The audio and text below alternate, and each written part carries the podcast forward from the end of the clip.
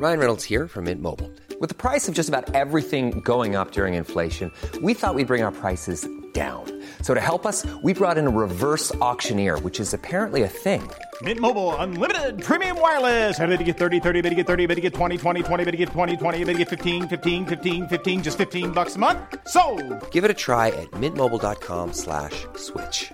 $45 upfront for three months plus taxes and fees. Promo for new customers for limited time. Unlimited more than 40 gigabytes per month. Slows. Full terms at mintmobile.com. Radio, con la H que sí suena y ahora también se escucha.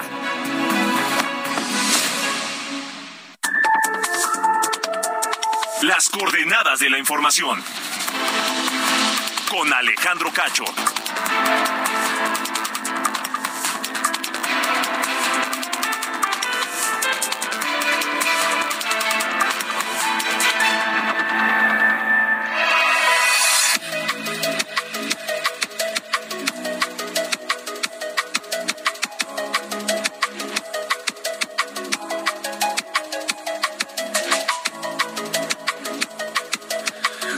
Noches, son las ocho en punto, tiempo del centro de la República Mexicana. Bienvenidos a este espacio de Heraldo Radio, que transmite por su cadena nacional a toda la República Mexicana y también a los Estados Unidos a través de Now Media Radio. Hoy es viernes 24 de febrero de 2023. Yo soy Alejandro Cacho y hoy transmito desde Puebla de Los Ángeles, esta maravillosa ciudad colonial, capital del estado del mismo nombre, Puebla de Los Ángeles, Puebla de El Mole y de la Talavera y de muchas otras cosas. Hoy desde Puebla, esta noche, las coordenadas de la información.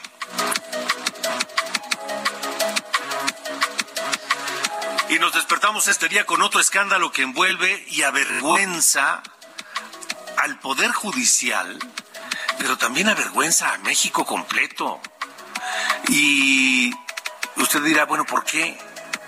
Porque el diario El País, el diario español El País, publicó un reportaje donde demuestra eh, que la ministra de la Suprema Corte de Justicia, Yasmín Esquivel Moza, plagió su tesis, pero no su tesis de licenciatura que está investigando la UNAM, sino su tesis de doctorado que cursó en la Universidad Anáhuac en el año 2009.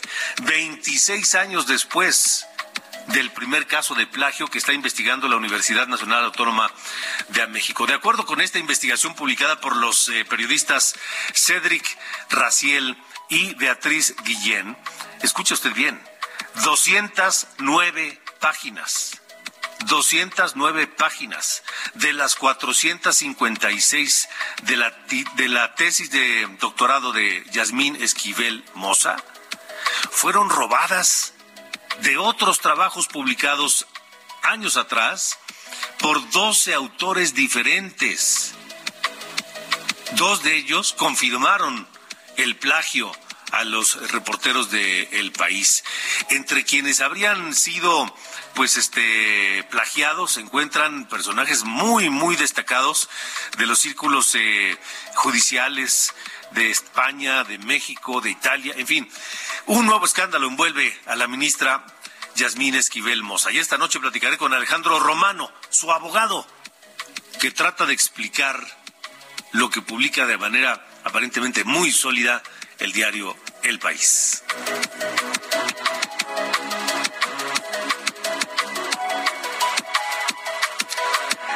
Y esta noche también, temprano en la mañanera, todavía no nos reponíamos de este asunto de la, del segundo ah, eh, caso de plagio en la tesis de Yasmín Esquivel Moza, cuando en la conferencia de prensa de Palacio Nacional el presidente López Obrador se aventó una declaración de esas que no se pueden creer.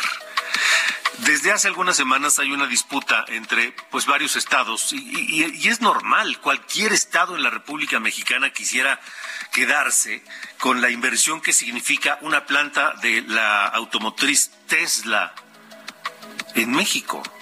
Cualquier estado. Mire, se lo están peleando Nuevo León, eh, Michoacán, Guanajuato, e Hidalgo, eh, San Luis Potosí también levantó la mano, en fin. Pero lo insólito es que el presidente López Obrador pues quiere, quiere, como siempre, ser él quien decida todo en este país. Y el presidente dijo en la mañana que si Tesla se quiere instalar en Nuevo León, el gobierno federal no le va a dar los permisos que requiere para ello. ¿Por qué? Bueno, el argumento de López Obrador es que pues allá no hay agua en Nuevo León y como no hay agua, pues no se puede instalar esta planta de Tesla. Pero la verdad es que se lo quiere llevar a otros lugares, se lo quiere llevar al sureste, donde dice hay mucha agua. O ponerlo cerca del aeropuerto eh, Felipe Ángeles, pues para darle vida, para meterle un tanque de oxígeno a su, a su aeropuerto. En fin, estaremos hablando de eso. Eso lo único que hace es desmotivar, desincentivar, invitar a los inversionistas extranjeros a no venir a México. Porque con la mano en la cintura Tesla va a decir, ¿saben qué? Ni en Nuevo León, ni en Michoacán, ni en Hidalgo, ni en ningún lado. Ah, va, va y México. Esta noche platicaré con Juan Francisco Torres, abogado de Hogan Lovells, asesor de inversionistas extranjeros sobre esta disputa y la posible llegada de Tesla a México.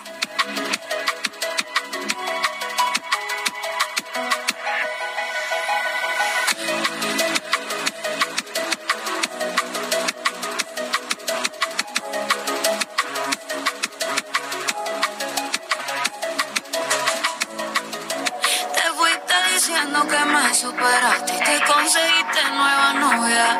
Lo que ella no sabe que tú todavía me estás viendo toda la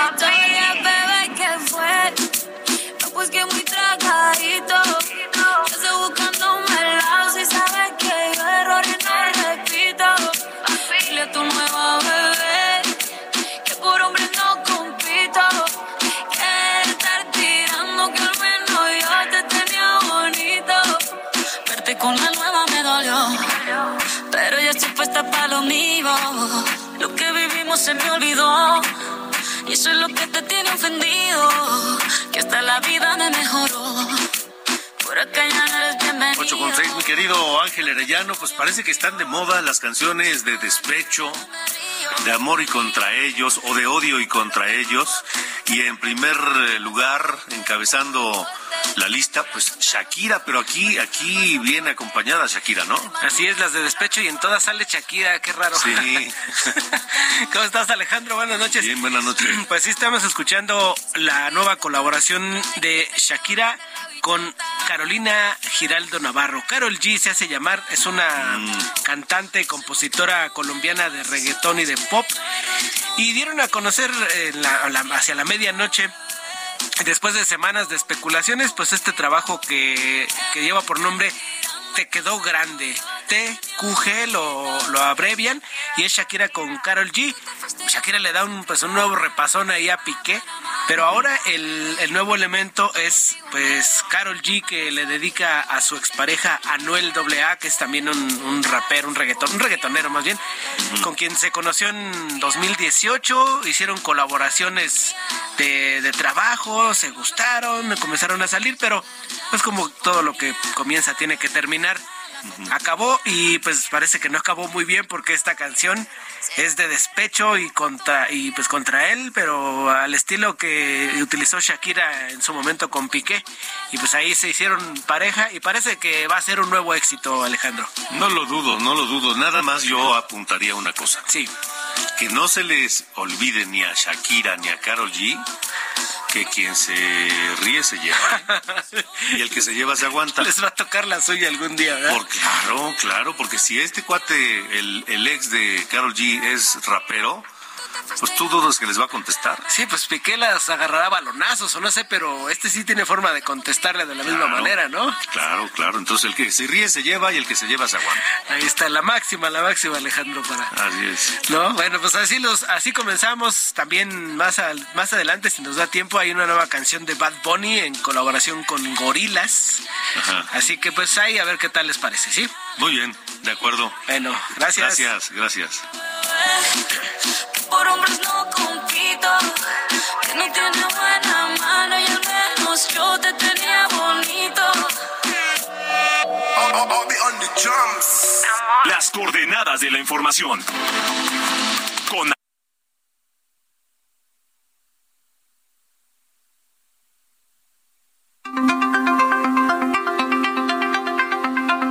de la noche con nueve minutos, tiempo del centro de la República Mexicana. Les comentaba que estábamos apenas abriendo el ojo este viernes cuando ya había estallado otro escándalo y en, el centro de ese nuevo escándalo, otra vez, Yasmín Esquivel Moza. Y ustedes dirán, ¿por qué? Porque el diario El País reveló que esta ministra, ministra de la Suprema Corte de Justicia de la Nación, Yasmín Esquivel Moza, plagió la tesis, y usted dirá, ay, eso ya lo sabíamos. No, la tesis de doctorado que obtuvo en 2009 en la Universidad Anáhuac. El primer, eh, la primera acusación, el primer caso de plagio en el que está envuelto eh, Yasmín Esquivel es de 1986, de su tesis de licenciatura en la UNAM. Pero estamos hablando que 26 años después, 23, perdón, 23 años después, 2009, en la Universidad de Anáhuac, con, buscando el, el doctorado en Derecho, Yasmín Esquivel Moza, pues, según el diario del país, volvió a plagiar su tesis. Pero no crean que poquito, no crean que un párrafo, no crean que en dos páginas. El 46% de su tesis. 46%, esas son 209 de las 456 páginas de la tesis titulada Los derechos fundamentales en el sistema jurídico mexicano y su defensa. En esas 209 páginas se contienen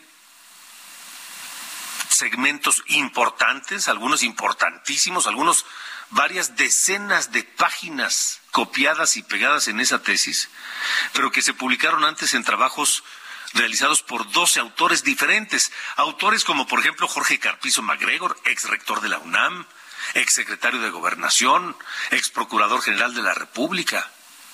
También segmentos de trabajos de un expresidente de la Corte Interamericana de Derechos Humanos. También le copió aparentemente eh, textos eh, o parte importante de un trabajo de, de un exministro español de Cultura, de un expresidente del Tribunal Supremo de España, más, por supuesto, obras eh, escritas e investigadas por abogados mexicanos, italianos, españoles, alemanes, bueno, 12 autores diferentes. Según lo revelado por el país, este plagio, le digo, constituye 46.5%. El país eh, publica una entrevista con José Manuel Rodríguez Uribes, que es ministro de Cultura del Deporte del Gobierno de España. Fue de 1920 a 21 y hoy es embajador ante la UNESCO, quien reconoció que su obra Rousseau y los Derechos Humanos, publicada en la Historia de los Derechos Fundamentales, fue plagiada por Yasmín Esquivel. Y José Manuel Rodríguez Uribe dijo a El País, en el caso de mi capítulo, lo he reconocido inmediatamente es una reproducción textual, literal, de páginas y páginas. Ella no pone comillas y por lo tanto es un plagio del libro. Lo que ha hecho es una corta y pega. Es evidente que lo que ha hecho es copiar directamente. Lo he visto enseguida. No es una cuestión sutil. Lo ha hecho de una manera muy burda. Y no fue el único que reconoció el, plagio de una obra suya. También el abogado mexicano Miguel Carbonell, también eh, eh, abogado por la UNAM, investigador de, la Universidad Nacional Autónoma de México, confirmó a El País que Yasmín Esquivel Moza copió varias, varias páginas de su libro Los Derechos Fundamentales en México, que publicó por la UNAM en 2004. Hay que recordar que la tesis de doctorado de Yasmín Moza eh, Esquivel Moza es de 2009. Bueno, pues incluyó, se copió partes de este libro publicado en 2004 de Miguel Carbonell, quien dice a El País, es plagio. Si entendemos por plagio el publicar con tu nombre un texto que tú no redactaste de manera original, es plagio. No hay otra manera de definirlo. Y ahí hay un aprovechamiento tanto del texto principal que involucró un esfuerzo que yo hice al redactarlo, como de las fuentes que yo revisé para que nutrieran mi propio texto. Me parece un doble plagio por el aprovechamiento de fuentes que no se revisaron de manera personal y que corresponden a un esfuerzo ajeno, dijo Miguel Carbonell. El diario El País explica en este reportaje que los autores plagiados fueron consultados eh, y revisaron los apartados donde sus textos fueron transcritos sin saber que pertenecían a la tesis de Yasmín Esquivel, para que así sus opiniones fuesen imparciales. Otros dos académicos analizaron la tesis doctoral de Esquivel Moza sin saber que era de ella y llegaron a la conclusión de que su contenido es un plagio. Además, pidieron omitir sus nombres en el reportaje por temor a represalias tras enterarse que la tesis de doctorado que analizaron a ciegas había sido sustentada por una ministra de la Corte en México. Yasmín Esquivel Moza no ha dicho absolutamente nada.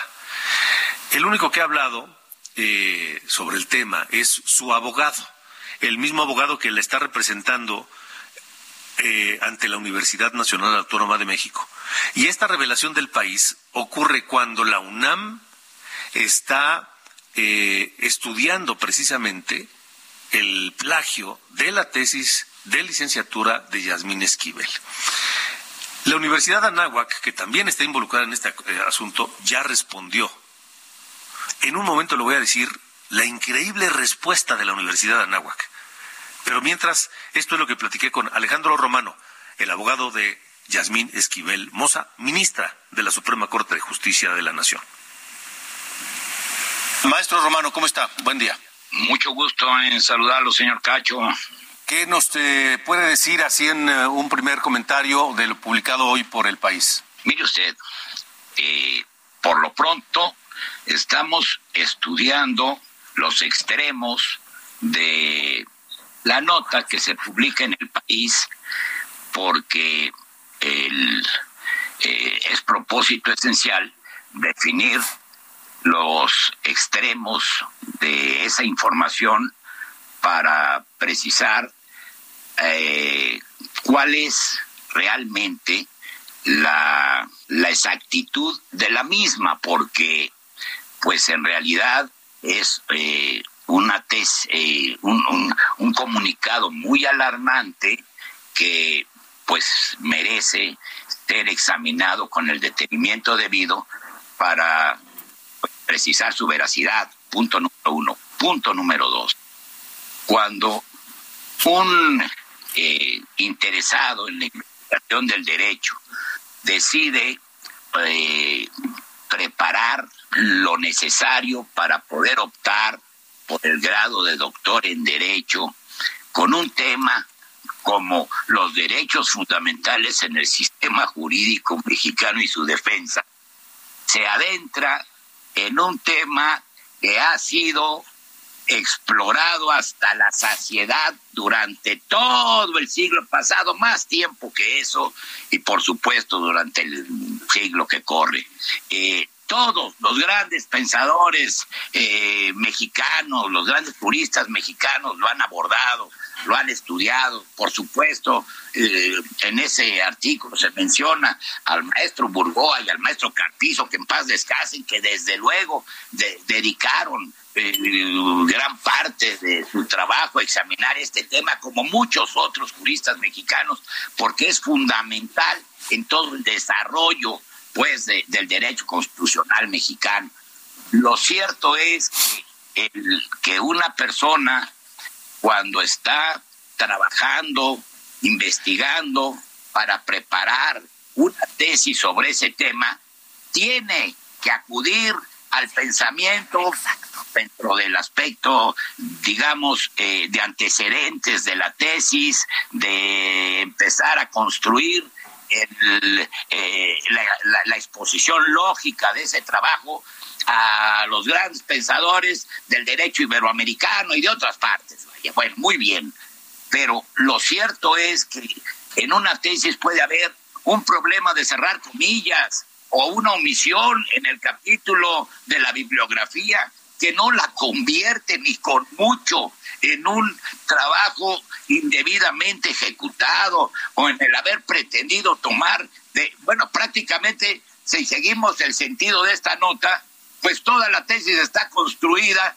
con pensamientos de unos y de otros, entonces sería un mosaico hasta completamente incongruente la tesis y, y, eso no parece sensato, no parece razonable. Tal manera que estamos investigando realmente los alcances reales de este de, este comunicado que aparece en el país para poder plantear perfectamente el posicionamiento de la señora Esquivel en relación con esto. No olvidar que la Universidad Anáhuac, pues siguió todo el procedimiento para que ella pudiera obtener ante ella ese, e, e, ese grado académico de doctora en Derecho, que se revisó la tesis en la universidad, que se llevaron a cabo todos los trámites necesarios para que ella pudiera sustentar su examen. De tal manera que vamos a ver con cuidado este asunto, con mucho cuidado. Sí, porque habla, dice el país que se comprobó que 209 de las 456 páginas de la tesis ah, habrían sido plagiadas de 12 autores diferentes.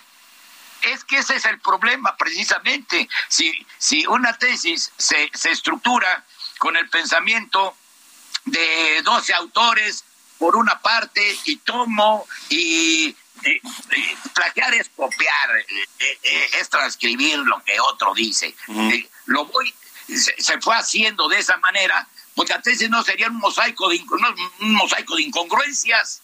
¿Por qué? Pues porque se tiene que llevar lejos de eso un sentido lógico, toda la expresión que se va construyendo, todo el pensamiento que se va construyendo a través de ella, y tomando o, plagiando textos de diferentes autores, pues entonces se habría presentado pues un mosaico, un mosaico completamente incongruente en relación con un tema, vaya. De acuerdo.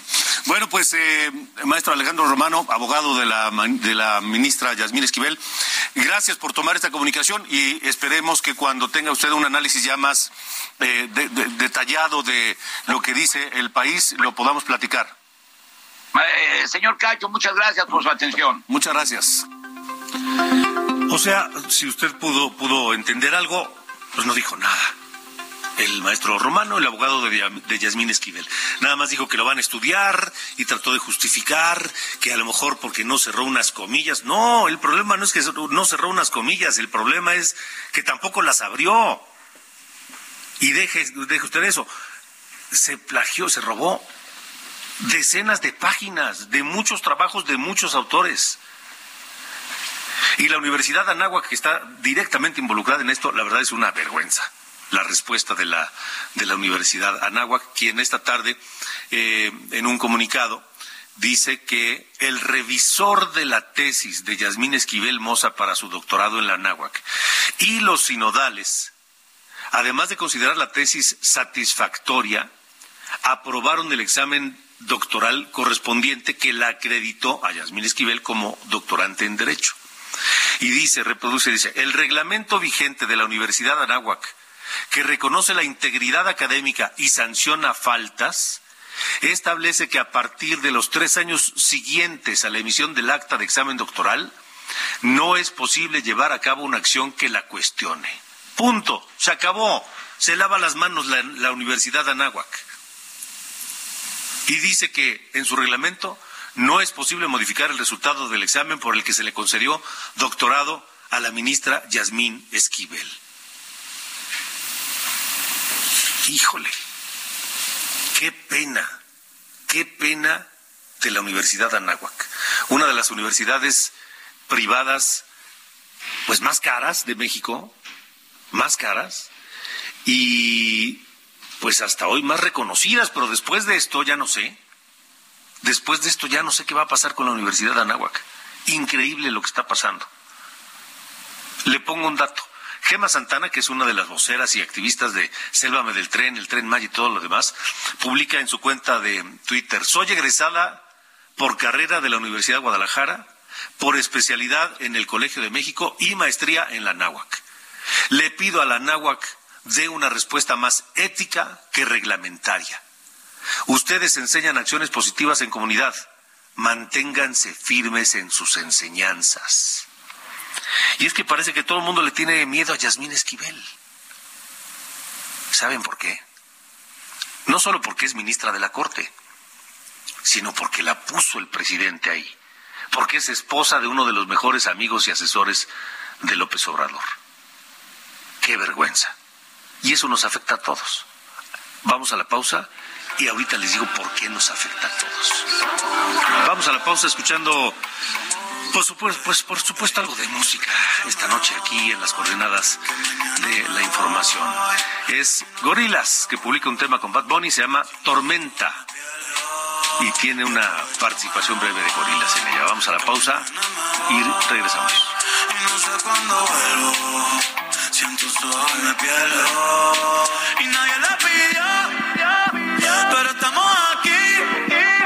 Yo no sé si fue Dios, pero creo que lo vi. Alejandro Cacho en todas las redes. Encuéntralo como Cacho Periodista.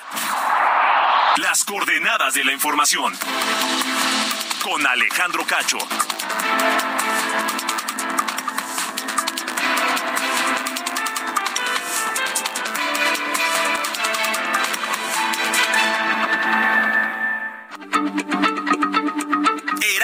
Radio, la H se lee, se comparte, se ve y ahora también se escucha.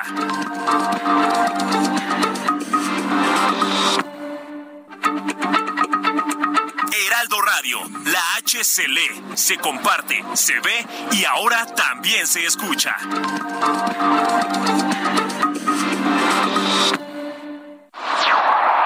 Las coordenadas de la información. Con Alejandro Cacho.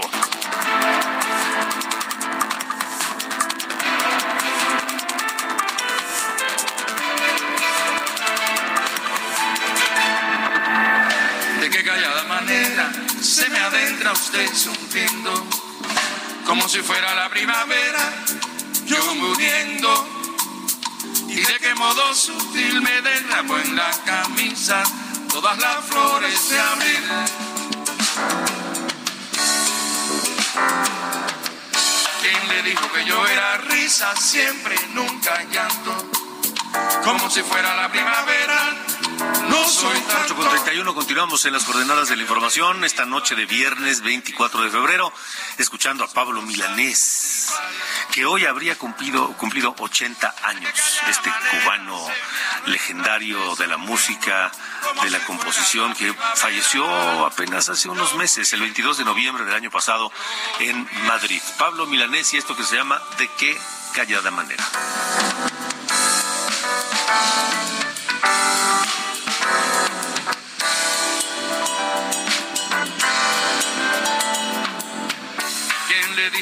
Era risa siempre, nunca llanto?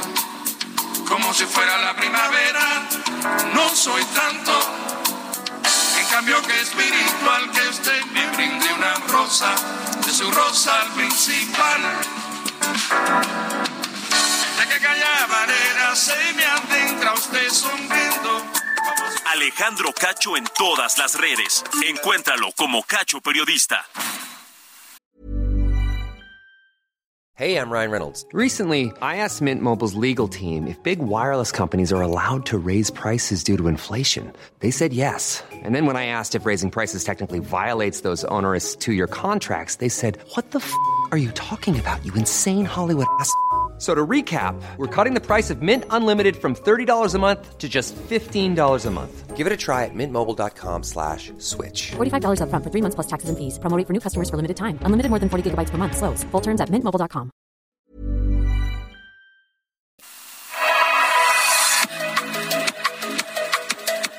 Buenas noches, este es el resumen de noticias. Un juez determinó absolver a Rosario Robles del proceso en su contra por el presunto desvío millonario cuando fue titular de la sede Sol y Sedatu en el gobierno de Enrique Peña Nieto, caso conocido como la estafa maestra. La Fiscalía General de la República anunció que apelará a la resolución del juez. El ex candidato presidencial Cuauhtémoc Cárdenas aseguró que aún mantiene su amistad con el presidente López Obrador, luego de que el 31 de enero el presidente lo consideró como su adversario político por haber formado parte de la iniciativa México Colectivo, que busca unificar propuestas rumbo al 2024 y en el que participan políticos y académicos que abiertamente han criticado el gobierno del presidente. En Estados Unidos, Bob Menéndez y Michael McCool líderes de los comités de asuntos exteriores del Senado y la Cámara de Representantes criticaron los cambios legales que se hicieron al INE tras la aprobación en el Senado del llamado Plan B, al considerar que con este México regresa a su oscuro pasado de elecciones controladas por el presidente y no solo hace retroceder el reloj de su democracia, sino también de las relaciones entre Estados Unidos y México concluyó el registro de aspirantes para consejeros del INE, al que se inscribieron 1.128 personas, de las cuales 989 avanzaron a la autentificación de sus datos. Sin embargo, solo 664 terminaron el trámite, 460 hombres y 206 mujeres. El INEGI reportó que la economía en México creció 3.1% a tasa anual en 2022, debido al impulso que le dieron las actividades industriales, que crecieron 3.3% respecto a 2021, mientras que los servicios aumentaron 2.8% y las agropecuarias 2.7%. La Comisión Ambiental de la Megalópolis informó que se suspendió la contingencia ambiental atmosférica en la zona metropolitana del Valle de México, por lo que las restricciones a la circulación se suspendieron a partir de las 6 de la tarde. Finalmente, hoy se cumple un año de la guerra que inició Rusia contra Ucrania, que ha dejado más de 18.000 muertos en cifras oficiales, aunque los expertos señalan que la cifra puede ser de más de 240.000 fallecidos. Yo soy Diana Bautista y este fue el resumen de noticias. Las coordenadas de la información. Con Alejandro Cacho.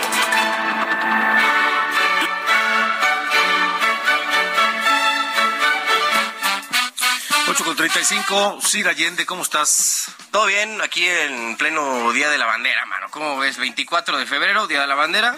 Eh, la chaviza, al parecer, se la, bueno, no se al parecer, hubo cierto sector de los escolares que lo tuvieron este libre día de asueto. No, no, no fue de asueto por el Día de la Bandera, sino fue consejo técnico. Ya sabes que, viernes último de mes, siempre ahí se toman los maestros un momento para hacer ahí sus, sus ajustes al tema del calendario escolar. Pero me pareció un buen momento para retomar algunos eh, datos interesantes sobre eh, la bandera que nos representa a nivel mundial, como por ejemplo que Lázaro Cárdenas fue el que estipuló por decreto que el 24 de febrero iba a ser el Día de la Bandera. Eso fue en 1940. Entonces, a partir de entonces, el 24 de febrero se eh, conmemora el Día de la Bandera. Que el escudo, digo, lo sabemos, no está hecho por, este, bueno, basado ¿no? en la leyenda Huichilopochtli, pero los encargados de diseñarlo fueron eh, dos carnales, uno es Francisco Epens Elguera y el otro Pedro Moctezuma Díaz Infante. Esto fue en el en 1969 se hizo el, diseño de esta, eh, de esta bandera. Que aunque muchos dirían que se parece ¿no? al tema, a la de Italia, han de saber que nosotros tuvimos esa configuración primero, porque la, franja tricolor vertical de que se, con los colores verde, blanco y rojo.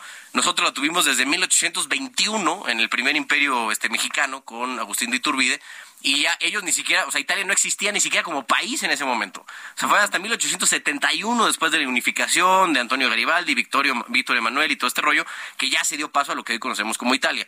E incluso ni, siquiera los los este los eh, los colores son son diferentes. O sea, el verde de la bandera de México es más oscuro y el rojo también. Pero bueno, no falta el que luego se llega a confundir con esas. Y en 2008, el diario español 20 Minutos hizo una especie de encuesta por internet para pues, ver cuál era la bandera más bonita del mundo. Y claro que ganó el Ávaro Patrio mexicano. 900 mil puntos tuvo eh, frente a 104 eh, banderas de países que eh, perdieron. No, es que la neta luego hay unas banderas muy, muy feas, mano. O sea, como la de Libia, que es nada más verde, así es un cuadro verde, literal. Pero bueno, cada quien tiene sus, sus historias, ¿no? Cada una tiene sus, sus cosas. Y tú, señor Cacho, que es una persona de mundo, e inclusive eh, conoces esta honorable república de Peapa, de cabo a rabo, ¿sabes tú dónde está el asta bandera más alto de toda la república? En Iguala, ¿no? No, señor. ¿Dónde está? Piedras Negras, Coahuila. Ah, caray, ¿y eso por qué? No sé, pues así lo construyeron. Nada más dijeron Piedras Negras, oye, este, pues, si armamos aquí el, el, hasta bandera más alto, sí señor, 120 metros de alto fue. Okay. 120 metros de alto, bueno, es todavía está ahí en, Piedras Negras, Coahuila, ese es la, el hasta bandera más eh, alto en la gran plaza de Piedras Negras. ya, eh, de hecho es la bandera eh, más alta en el mundo, 120 metros de altura. Está en el libro de los récords Guinness desde el 2 de diciembre del 2011. Ahí anda este, la bandera. La de aquí de, de México es como de 100 metros, en la Ciudad de México es de 100, allá está de 120. Me parece Cosas de la curiosidad de la vida. Pero bueno, ahí está el asunto con la bella Oye, y hermosa bandera diga tú que eres eh, además este profesor, Sí. este, obvia- obviamente profesionista universitario y demás. Sí. ¿Qué opinas de rápidamente, no te vas a colgar, del, del, del, del plagio de doctor, de la tesis de doctorado de Yasmín Esquivel? Francamente me sorprende el cinismo tanto de ella como de su abogado. ¿Qué digo? El abogado lo tiene que defender, ¿no? Ella le paga para eso. Pero el sí, pretexto se me hace burdo, simplón. O sea, decir, no, es que ¿sabes qué? No pusieron comas. Ok, güey, te la concedo. O sea, estamos diciendo que una tesis de doctorado, que en teoría debería de aportar contenido original al acervo de investigación del país y del mundo, casi la mitad eh, no es original. Sí. O sea, por ningún lado. Pero es Mira. nada más estar enredándose en estupideces. Mira, más allá del tema de la, del plagio en sí, de esta tesis, nos afecta a todos. Sí. Te voy a decir por qué. Tú, tú- tú sabes perfectamente, y la gente que nos escucha sabe que el esfuerzo que hacen muchas familias para pagarle la universidad privada a sus hijos. Para que ahora lleguen con un título de cualquier nivel profesional, licenciatura, maestría, doctorado, lo que sea, lleguen con un título de la Universidad de Anáhuac o de la UNAM a una empresa muy importante, muy grande, no sé si en el extranjero, y que duden porque van a pensar, híjole, si la ministra lo hizo, Y no, le- y no le pasó nada. ¿cómo, cómo, cómo- cómo sabemos si este título es bueno? Claro. ¿No? y qué validez le puedes llegar a dar. Pero parece que nadie se da cuenta de eso, o nadie lo dice. O, o no lo hemos visto como, como, como país en general. Qué vergüenza, También qué puede ser. vergüenza. Sin duda. En fin. alguna. Gran vergüenza. Gracias, y el señor peor. Fuerte abrazo, señor Cacho. Sale, Buen fin. abrazo, adiós.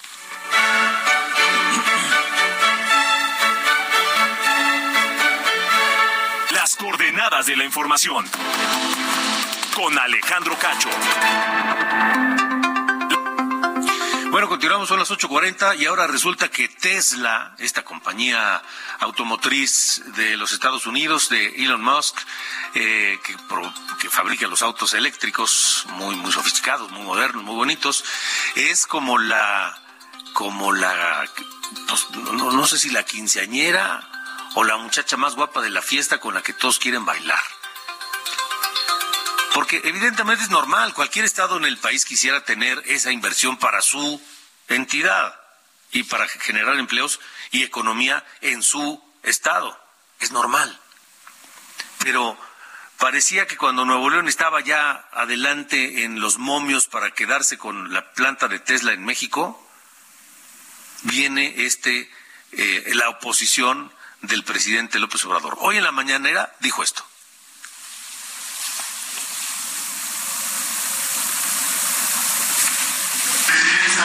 Nuevo León lo permitiría? Si no hay agua, no. No, no habría posibilidad. No, sencillamente no se entregan permisos para eso. O sea, no es factible. El presidente quiere decidir él dónde se pone Tesla. Antes afirmó que la opción para que se ubique Tesla en México, pues es algún estado del sur, ya ve que él le importa mucho generar desarrollo allá, y está bien.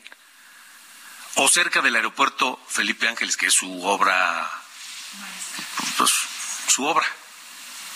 Entonces, ¿qué va a pasar? Pues eh, yo no sé si esto va a desmotivar a inversionistas extranjeros a intentar venir a México a invertir, porque pues van a tener que lidiar con el capricho del presidente. Juan Francisco Torres Landa es abogado de Hogan Lovells, asesor de inversionistas extranjeros, y, y- y está con nosotros esta noche. Juan Francisco, gracias. ¿Cómo estás, Alejandro? Qué gusto saludarte a ti y a tu importante auditorio. Gracias, Juan Francisco. ¿Qué peso, qué significado, qué repercusión puede tener eh, estos dichos y esta postura del presidente de México en la inversión extranjera? Pues mira, Alejandro, eh, no hay que minimizar los hechos. La verdad es que estamos ante un escenario muy preocupante y te voy a decir por qué. No se trata de dramatizar ni mucho menos, sino más bien de poner los pies en la tierra.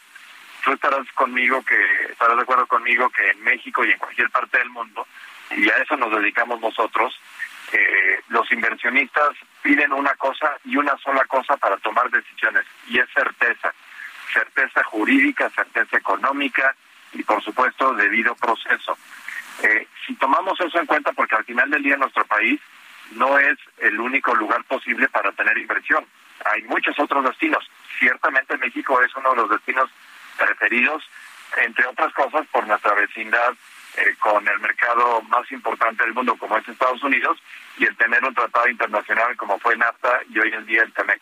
Eso es indudable. Pero no obstante eso, eh, tenemos efectivamente este caso de Tesla que está mandando señales encontradas y señales que están preocupando de qué manera se toman las decisiones en nuestro país y si esto es materia de, uno, debido proceso, o dos, caprichos o arbitrariedades. Y el caso concreto es que eh, Tesla tiene un proyecto que anuncia que efectivamente puede lograr una inversión nada despreciable y como su producción está destinada a ser exportada a Estados Unidos, pues todo haría suponer que efectivamente un lugar idóneo para ellos es cerca de la frontera. Y por eso es que Nuevo León figuró, eh, o sigue figurando de alguna manera como uno de los destinos naturales que ellos seleccionaron en base a una competencia y una determinación. Pero luego viene esta intervención por parte del gobierno federal, que dicho sea de paso, se parece mucho, se parece mucho a lo que pasó con Constellation Brands, que como tú sabes, era una empresa que incluso ya tenía instalaciones establecidas en Mexicali y que a base de la intervención federal eh, pues, lograron hacer que esa planta no entrara en operación y que ahora venga un anuncio de que lo van a hacer en Veracruz en condiciones francamente mm, bastante opacas. Pero volviendo al caso de Tesla, eh, Tesla tiene un uso de agua marginal, realmente un uso muy pequeño. Y o sea, prácticamente no requiere de agua para sus procesos de producción. Requiere agua y requiere agua tratada. Estamos hablando de que requiere algo así, digo, números más, entiendo que son algo así como 30 litros por segundo y Nuevo León le ofrece o tiene capacidad de 3.000 litros por segundo, hablando de agua tratada, quiero ser muy preciso. Entonces, todo habría indicar que no habría ninguna razón, objetivamente hablando, para que el destino natural no por ahí. Pero el gobierno federal y el presidente se mete a tomar una decisión y diciendo, si van ahí, les negamos los permisos eh, y los obligamos a que se coloquen en otro lugar, como tú ya bien dijiste, o en Hidalgo o en algún otro lugar de preferencia política del presidente. Mira, todo esto estaría bien si esto fuera un tema de sana competencia, decir, bueno, hay ciertas prioridades, pero dejemos que el inversionista determine en función de sus necesidades y cumpliendo con la normatividad dónde es el mejor lugar. Pero cuando eso no sucede así y el gobierno federal está tratando de imponer el criterio y diciendo o es donde yo quiero o no se hace, entramos en una situación de turbulencia porque la certeza desaparece. E incluso, aunque no nos guste decirlo, ya hay una declaración formal de Tesla en que están evaluando Canadá como otro posible destino para esta inversión. Entonces, imagínate tú el despropósito que va a ser generar la incertidumbre, cancelar la inversión y mandar esta serie de trabajos y de beneficios eh, para los trabajadores canadienses. Sería, bueno, el peor de los resultados. Eh, pero a eso le estamos ajustando si como país no sabemos respetar el tema de certeza. Y aquí, repito, lo que tenemos que decir es, esto es lo que dice la ley, esto es lo que dice la normatividad a nivel federal, estatal y municipal, y mientras se cumpla se respetan las decisiones de los inversionistas. Eso de respetar la decisión del inversionista hoy en día no es así. Y por eso es preocupante porque parecería ser que hay que dar no cumplimiento a la ley, sino cumplimiento al capricho. Las decisiones de inversión extranjera de esta magnitud no se hacen sobre esa base.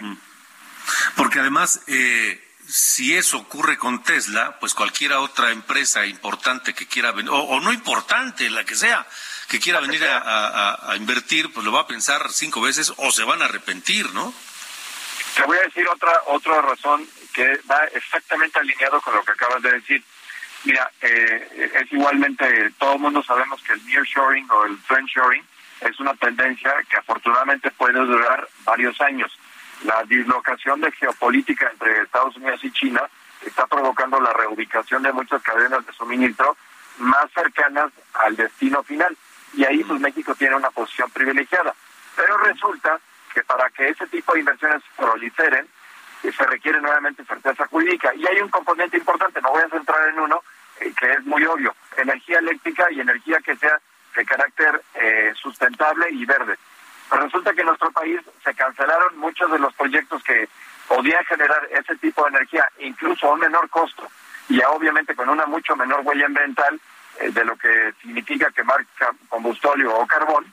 Eh, y sin embargo, hoy en día es una realidad que en regiones como el Bajío, Yucatán o Chihuahua, las inversiones están listas para realizarse.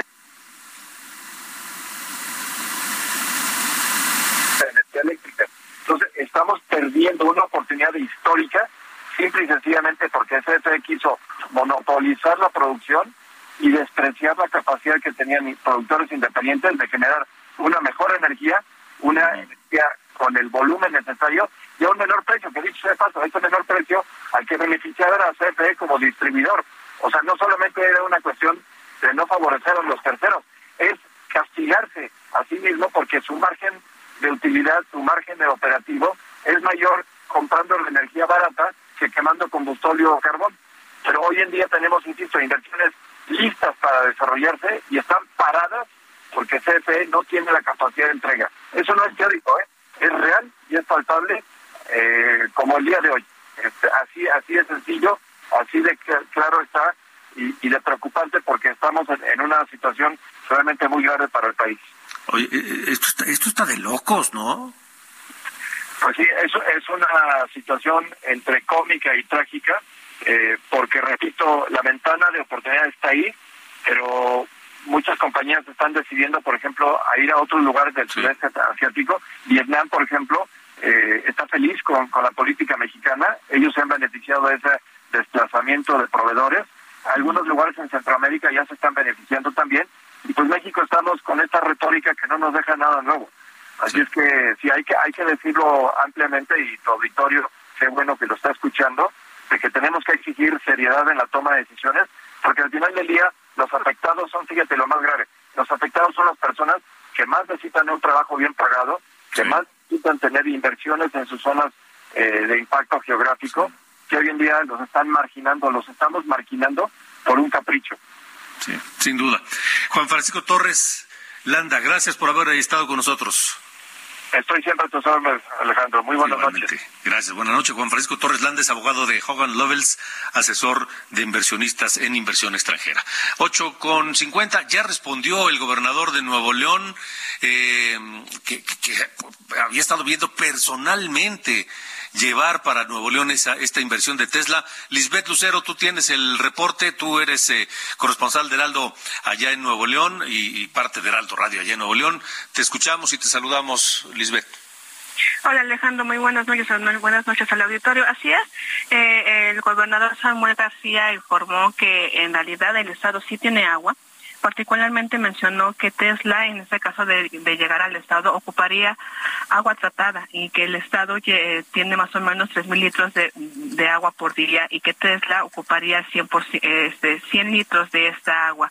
Precisó que el agua que, está trabajando con, la empresa para que ésta informe cuál, cómo sería el mecanismo de agua que ocuparía y garantizar que el agua que este que vayan a, necesitar es, es particularmente tratada, no de la potable que se usa para consumo humano.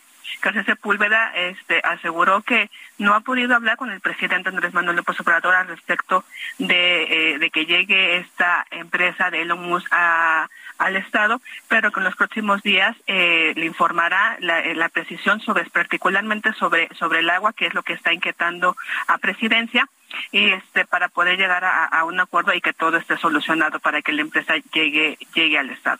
Pues ojalá, ojalá. Lisbeth, gracias por el reporte. Seguimos al pendiente. Buenas noches. Hasta luego, buenas noches. Lo que sí es que en Nuevo León están muy enojados. La gente, saludos a la gente que nos escucha a través de Heraldo Radio Monterrey, están muy molestos. Y saben que tienen razón tienen razón, porque, insisto, una inversión como esta la quiere cualquier Estado, en cualquier momento. Aún el Estado más próspero, pues ¿quién, quién se va a negar a querer más? a tener empleos de alta tecnología, bien pagados, este, y que además para el Estado, pues es, es un timbre de prestigio saber que tiene una planta de, de, de, altísima tecnología y de una de las empresas de autos eléctricos más famosas del mundo. Claro que cualquier Estado la querría. Y que porque el presidente dice que no hay agua, cuando la empresa ni siquiera requiere de eh, una cantidad importante de agua, y el presidente dice que si, no, que, se, que, si insiste en instalarse en Nuevo León no le van a dar los permisos necesarios. Ah, pero sí se los van a dar donde el presidente quiere que se instalen. Claro que están enojados y claro que tienen razón los regios en estar molestos con esta decisión de Andrés Manuel López Obrador. En fin, en fin, estos son los tiempos estelares de la 4T. Vámonos. vámonos. Las coordenadas de la información con Alejandro Cacho. Antes de irnos, quiero leer un mensaje que me llegó por eh, Twitter. Gracias por escribirme a mi cuenta arroba cacho periodista. Salvador Lechuga dice, qué rollo para darnos el avión a todos. El abogado Alejandro Romano, de, el abogado de Yasmín Esquivel Moza. Sí, qué rollo. Pero ¿saben qué? Pues no puede justificar lo, lo injustificable, más que echando rollo. Vámonos, ahora sí. Escuchamos este tema de George Harrison, ni más ni menos, eh, uno de los temas que, a mí más me gustan eh, de toda la música, porque, pues no sé, me gusta. Y es que George Harrison estaría cumpliendo mañana 80 años de vida. Este nacido en Liverpool, en Inglaterra, que formó parte fundamental del cuarteto de los Beatles, por supuesto, y que murió en el 2001 en los Estados Unidos el 29 de noviembre. George Harrison y esto que se llama My Sweet Lord. Gracias por habernos acompañado. Pásela bien. Lo esperamos el próximo lunes, 8 de la noche, aquí en Heraldo Radio. Buenas noches.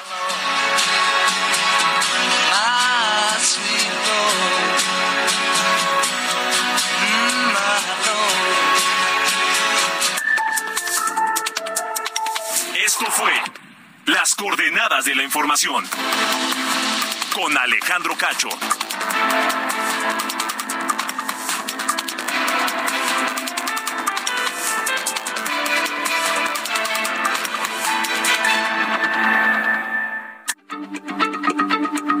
Heraldo Radio, la H se lee, se comparte, se ve y ahora también se escucha.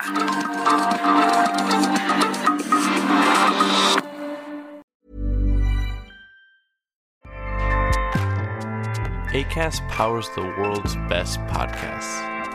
Here's a show that we recommend.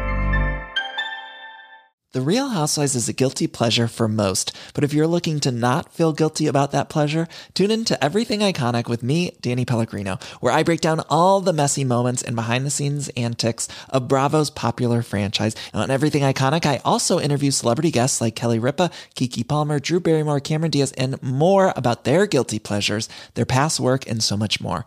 So if you're pop culture obsessed and find yourself watching way too much reality TV like me, tune in to Everything Iconic with Danny Pellegrino wherever you listen to podcasts. ACAST helps creators launch, grow, and monetize their podcasts everywhere. ACAST.com.